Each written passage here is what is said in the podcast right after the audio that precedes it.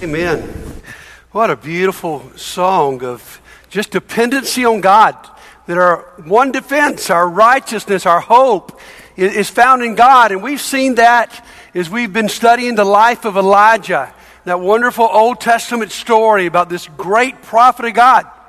I love the last word said in Scripture about Elijah. In, the book of James, it says, He was a man like us. He's like us. And so this story gives us hope. Last week we looked at these six unsticking points, and they're really a pretty good rendition of his life. You know, Elijah goes on this great high, he goes this terrible low where he doesn't even want to live. God breaks him, God convicts him. God brings someone significant into his life to help him. He gives him amazing experiences in a cave where God whispers to him. Elijah is able to look in the mirror and go, something needs to change. And he makes a choice to depend on God. And I hope as you look at those unsticking points, you've been thinking especially about those first five and how God is working in your life right now to bring you to a different point through these difficult days. And then I hope you'll make a choice to obey God no matter how hard it is. Now, Elijah's life was so changed that he ends up having what I call a grand exit. You know, th- this man who didn't want to live at one point in his life never dies. I mean, it, it's a crazy story here, and what an exit. And if you would Google today grand exit, you'll see, and I didn't realize that until Googling that, is most of this today is associated with weddings and people leaving a, a wedding ceremony or reception in a, in a really big time way. I remember one of my favorite weddings I ever performed was for Will and Kim Webster in uh, Kim's hometown of Foley. And they had this cool thing going on that after the wedding ceremony, the, the reception area was not very far along, away, just a few blocks. They would ride in a carriage to the uh, reception and we would all follow. And so I'm trying to be dramatic at the end of it. I say, Will and Kim are about to leave, and we want you to follow them on their chariot. Well, that, that's not exactly what it was. It was a grand exit. We think of historically, one of the grandest exits in our country was when George, Wa- George Washington gave his farewell address. That's still a classic of the warnings about foreign entanglements of a, a, man who really never wanted to be president who says, you know, even though many people wanted to make him king, I won't even run for a third term. We think of grand exits in sports. Most of us, or many of us, have watched The Last Dance about what was supposed to be Michael Jordan's last season of 1998. And in game six, where he hits that iconic shot to win the series. Or maybe John Elway, who was known as the quarterback who could not win the Super Bowl because he'd been to three Super Bowls, never won one. And then the last two years of his career, he wins it both years and goes out in style. But let me say this to you today as we look at this Elijah's grand exit beats them all. Because God does send a chariot. Remind Will and Kim that's the scriptural thing. God does send a chariot to take him home. So, go with me to 2 Kings chapter 2, and let's watch a very fascinating story. We're going to see a lot of things at play here. Let's take our time looking at this passage. Verse 1, it just sort of tells us what's going to happen. When the Lord was about to take Elijah up to heaven in a whirlwind, now, everybody knows this, it's not a secret. Elisha knows it, Elijah knows it, the sons of the prophets know it. So we know it at the beginning of the story. Elijah and Elisha, that's his sidekick, his disciple, that's the person he's mentoring, were on their way from Gilgal. Elijah said to Elisha, Stay here, the Lord has sent me to Bethel. Now listen to Elisha's response. As surely as the Lord lives and you live, I will not leave you. So they went down to Bethel. Elijah says, You stay behind. Elisha says, Not a chance in my life. I've just got a little bit more time to spend with you. I want every moment I can get of you. So, verse 3 the company of the prophets at Bethel came up to Elisha. Now, there were companies of prophets in different cities. And normally, this was a place where someone was trained to be a prophet. A more mature prophet would train other prophets. And so they're going to keep coming up and bugging Elisha along the way. So the company of the prophets at Bethel came out to Elisha and said, Do you know that the Lord is going to take your master from you today? Elisha's response is pretty abrupt. Yes, I know, so be quiet. I mean, really, I mean, kids, close your ears right now. What he really is saying is, I know that, shut up. Now, why is he doing that? Because this is the best I can figure. The company of the prophets are a little bit too flippant about this. And this is a somber moment for Elisha. He said, Guys, I know it. Just keep your mouth shut, please. And then we see it happen again. Then Elijah said to him, Stay here, Elisha. The Lord has sent me to Jericho. And he replies the same way. Surely as the Lord lives and as you live, I will not leave you. Okay? So they go to Jericho. The company of the prophets at Jericho went up to Elisha and asked, Do you know that the Lord is going to take your master from you today? Yes, I know, he replied, so be quiet. Then Elijah said to him, Stay here, the Lord has sent me to Jordan. Same thing happens. And he replied, As surely as the Lord lives, and so you live, I will not leave you. So the two of them walked on. What a beautiful stroll of these two great men at the end of Elijah's life. Then 50 men from the company of the prophets went and stood up at a distance, facing the place where Elijah and Elisha had stopped at the Jordan. This is cool. Elijah took his cloak. Now, now some, of, some of the older translations use a word I like, took his mantle. Uh, it's really like an overcoat, but it's a, an overcoat that symbolizes something. It's like a Supreme Court justice wearing their robes. It symbolizes power and authority. And, and so Elijah gets to Jordan, takes off this cloak, rolled it up, struck the water with it. The water divided to the right and the left, and the two of them crossed over on dry ground. What a crazy good walk. Look what happens in verse 9. When they'd crossed, Elijah said to Elisha, Tell me what I can do for you before I'm taken from you. What a, what a cool question. I'm about to go. Anything else you need? I'm entrusting this to you. What do you, what do you need to do your job? What, what is one last blessing I could give you? And I tell you what, Elisha goes for the top. I love this. Let me inherit a double portion of your spirit, Elisha replied. I want a double portion of your insight, your courage, your creativity, your faithfulness, your love. I want double what you had. What a request. Look what happens. You have asked a difficult thing, Elijah said. Yet if you see me when I'm taken from you, it will be yours, otherwise it will not. Why is this such a difficult thing for Elijah? Because Elijah can't give it. The only person who can give a double portion of spirit is God. And, and Elijah says, okay, if you're able to do what I've done when I get out of here, you're going to know that it happened. As they were walking along, here is the grand exit, and talking together, suddenly a chariot of fire and horses of fire, fire is always a symbol of God, appeared and separated the two of them. Elijah went up to heaven in a whirlwind. What a, what a scene. Whirlwind tornado takes him up. Elisha is brokenhearted. He saw this and cried out, My father, my father, the chariots and the horsemen of Israel. What does, what does that mean? Chariots and horsemen are, are symbols of military might. God, you've done something powerful. And Elisha saw him no more. And he's so distraught, he took hold of his garment and tore it in two. Emotional. And then watch what happens. He gets the double portion. Elisha then picked up Elijah's cloak that had fallen from him and went back and stood on the bank of the Jordan. He took the cloak that had fallen from Elijah and struck the water with it. What's going to happen? Where now is the Lord, the God of Elijah? He asked when he struck the water. It happens. It divided to the right and the left, and he crossed over. Not only does he have the mantle, he has the power. So I love this story. And I want you to see what a grand exit looks like. A grand exit involves your past. Uh, Elijah is able to walk down memory lane. We'll see that in just a moment.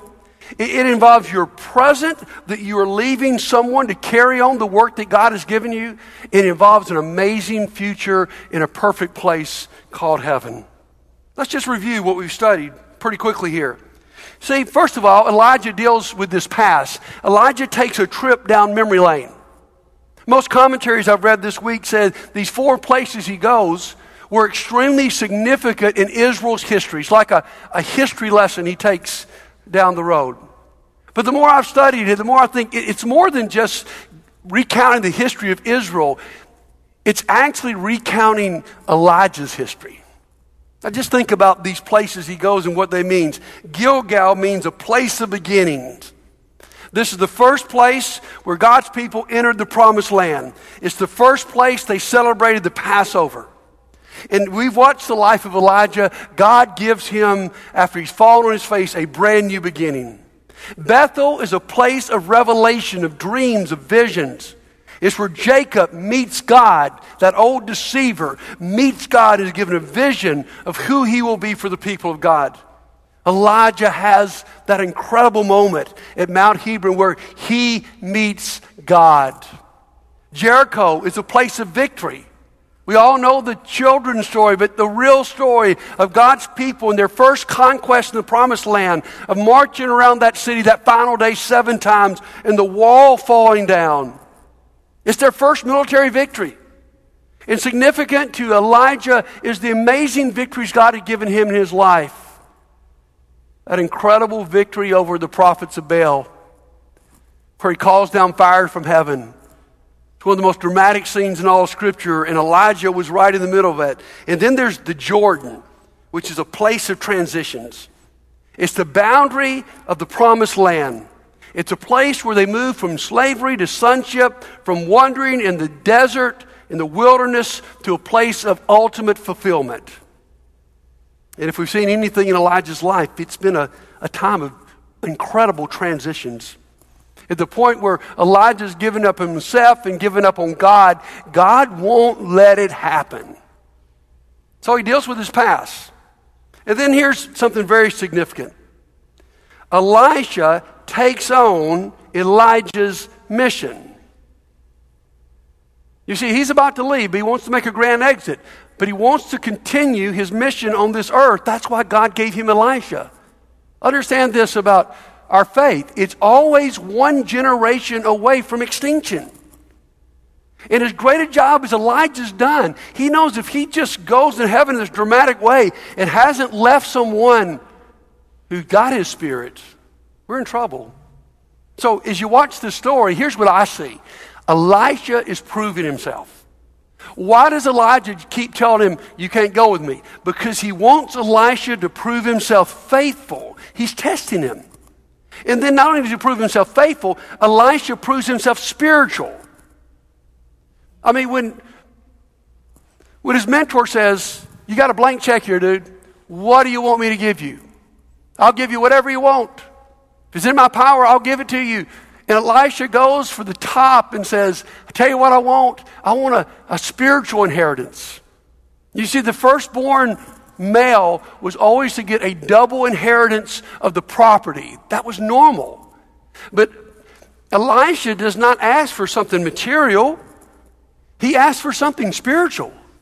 He says, What I want more than anything else is your spirit. I want a spiritual inheritance. So he proves himself spiritual. And finally, Elisha proves himself powerful. The question that happened there was okay, and even Elijah couldn't predict it. You got the cloak, you got the coat. Do you have the power? Is he powerful enough to replicate the crossing? And he is. And I think we might write this down as we finish his Elijah's life. Elijah's greatest work is Elisha. And we can look at all the miracles and all the mighty moments, but the greatest work that he did was leaving someone behind with a double portion of his spirit. It's easy to be a flaming star. It's easy to make your mark and then leave. But he trains his successor. That's always been God's way. Mentoring, discipling, whatever you want to call it, that's always been God's way of advancing his kingdom and his work. Now, if you're in Elijah's place, there is a temptation here. I just want to get out of here. My life's been rough. I've been up and down. I've been hunted down. I've been on top of the mountain. And in the latter years of his life, it's very easy for him to go, you know, let me, let me just get out of here and get to heaven. I, I, don't, I don't want to take the energy to train somebody else. I understand that. And the, you know, in the last half of my ministry right now, I, there, there's a temptation to me when I, I see everything going on in the world and what a mess it is. When I see Christianity shrinking, when I see the challenges that we face, there's a part of me says, let's just bid time and let's just make it and go to heaven and then I'm going to be okay. But that's not Elijah's spirit. It wasn't about him just making it to heaven. It wasn't just about him being okay. It was about what was going to happen when he was left. So in scripture, you see Elijah train Elisha. You see Moses train Joshua. You see Paul train Timothy. Can I ask you this question? Who are you preparing to take your place? You might have an objection here. Don't get offended by me. You might say, well, what place is there?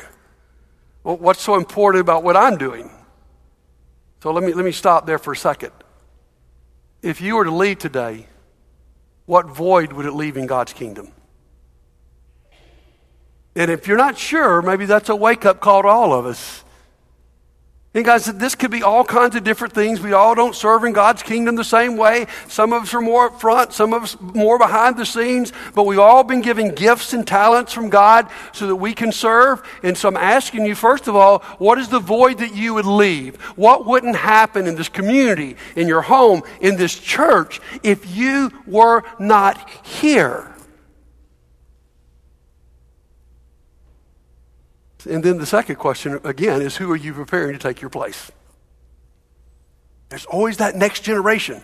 We got so many great servants in this church, and we've all got to be thinking, who am I training? It's great enough that you've got a gift and a talent and you use it for God. That's wonderful. But for the long run picture, it's not enough.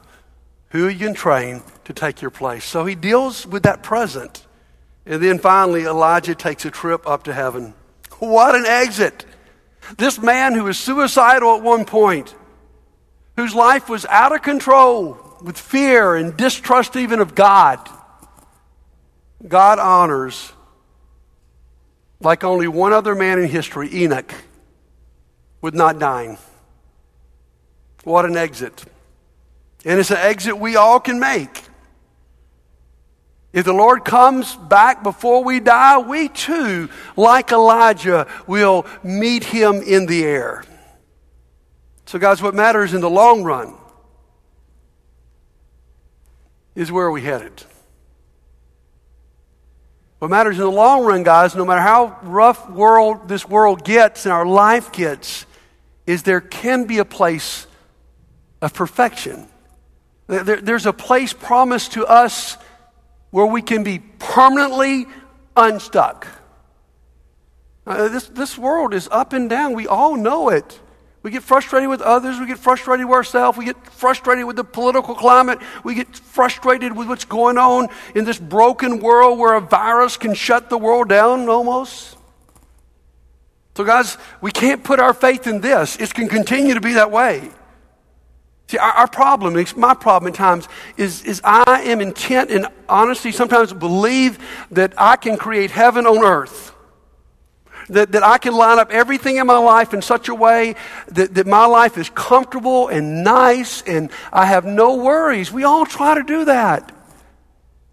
And, and you know, with the materialism and the blessings of our country, there are moments we, we sort of get there. But listen to me, it won't last. If ever we understand that, it's got to be right now when all of our plans have been interrupted, and right now there's no end in sight. So, guys, our, hope is not in creating this wonderful heaven on earth, our hope is making it to heaven.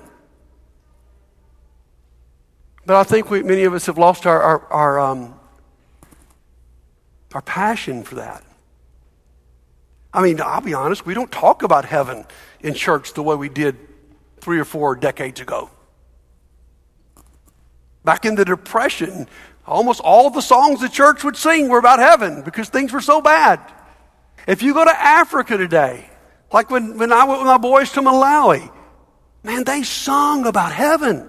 They knew things were never right here. In fact, they were desperate just for food on the table every day. And so they knew where their hope was and they sung about it and they talked about it. And hopefully, God is breaking us to the point where we're doing the same thing. I saw a survey the other day that says 40% of Americans today show signs of depression. Because everything's been interrupted. But God is trying to teach us that this world is not our home. That no matter how hard we try, we will never get everything right. So let's just review for a moment. A grand exit involves thanking God for his work in your life in the past, preparing for your mission to carry on, and ascending to perfection in heaven. Elijah's exit was so grand, it was a preview of another exit. It was a preview of our Savior's exit who died on a cross in our place to take away our sins and give us salvation, who resurrected from the dead to conquer death for us. And then here's the part often we forget and ascended to heaven to be at the right hand of God where he makes intercession for us. And when he left to pour out his spirit on all mankind. You see, when Jesus left, unlike Elijah, he knew what we needed. Jesus doesn't ask us the question, What do you need? He knew what we needed. We needed His Spirit. That's the only way we could carry this on. And so, what Jesus says is, I know what you need. You need more of me. You need my spirit in you. And here's what I want you to do Luke chapter 11, verse 13. I want you to ask me for the spirit, and I will give it to you. So, in view of our message today, here's a challenge Are you willing to ask for a double portion of His Spirit? Are, are, you willing to come to a point in your life where, where you just say, God, I, I can't figure this out. I can't do it. I need you, and not just need you, I need everything you've got to give. Lord, just, just pour it out on me. Fill me with your spirit. Lord, I'm going to make a request. Give me a double portion of your spirit. Can you imagine just for a moment with me what would happen in our church if we asked for a double portion of His Spirit? Guys, we're in troubled times. People don't know what's going to happen to church in the long run. Many people are nervous, but I'm telling you guys, if we have a double portion of His Spirit, we don't have to worry about what's going to happen in the long run. In fact, what would happen then is our church would come out of this thing stronger and better than ever. Amen? Because it's going to take asking boldly for God to empower us to do more than we feel like doing right now. Imagine what would happen in your life if you left this place today asking for a double portion of His Spirit. You see, like we were reminded today, it is a choice,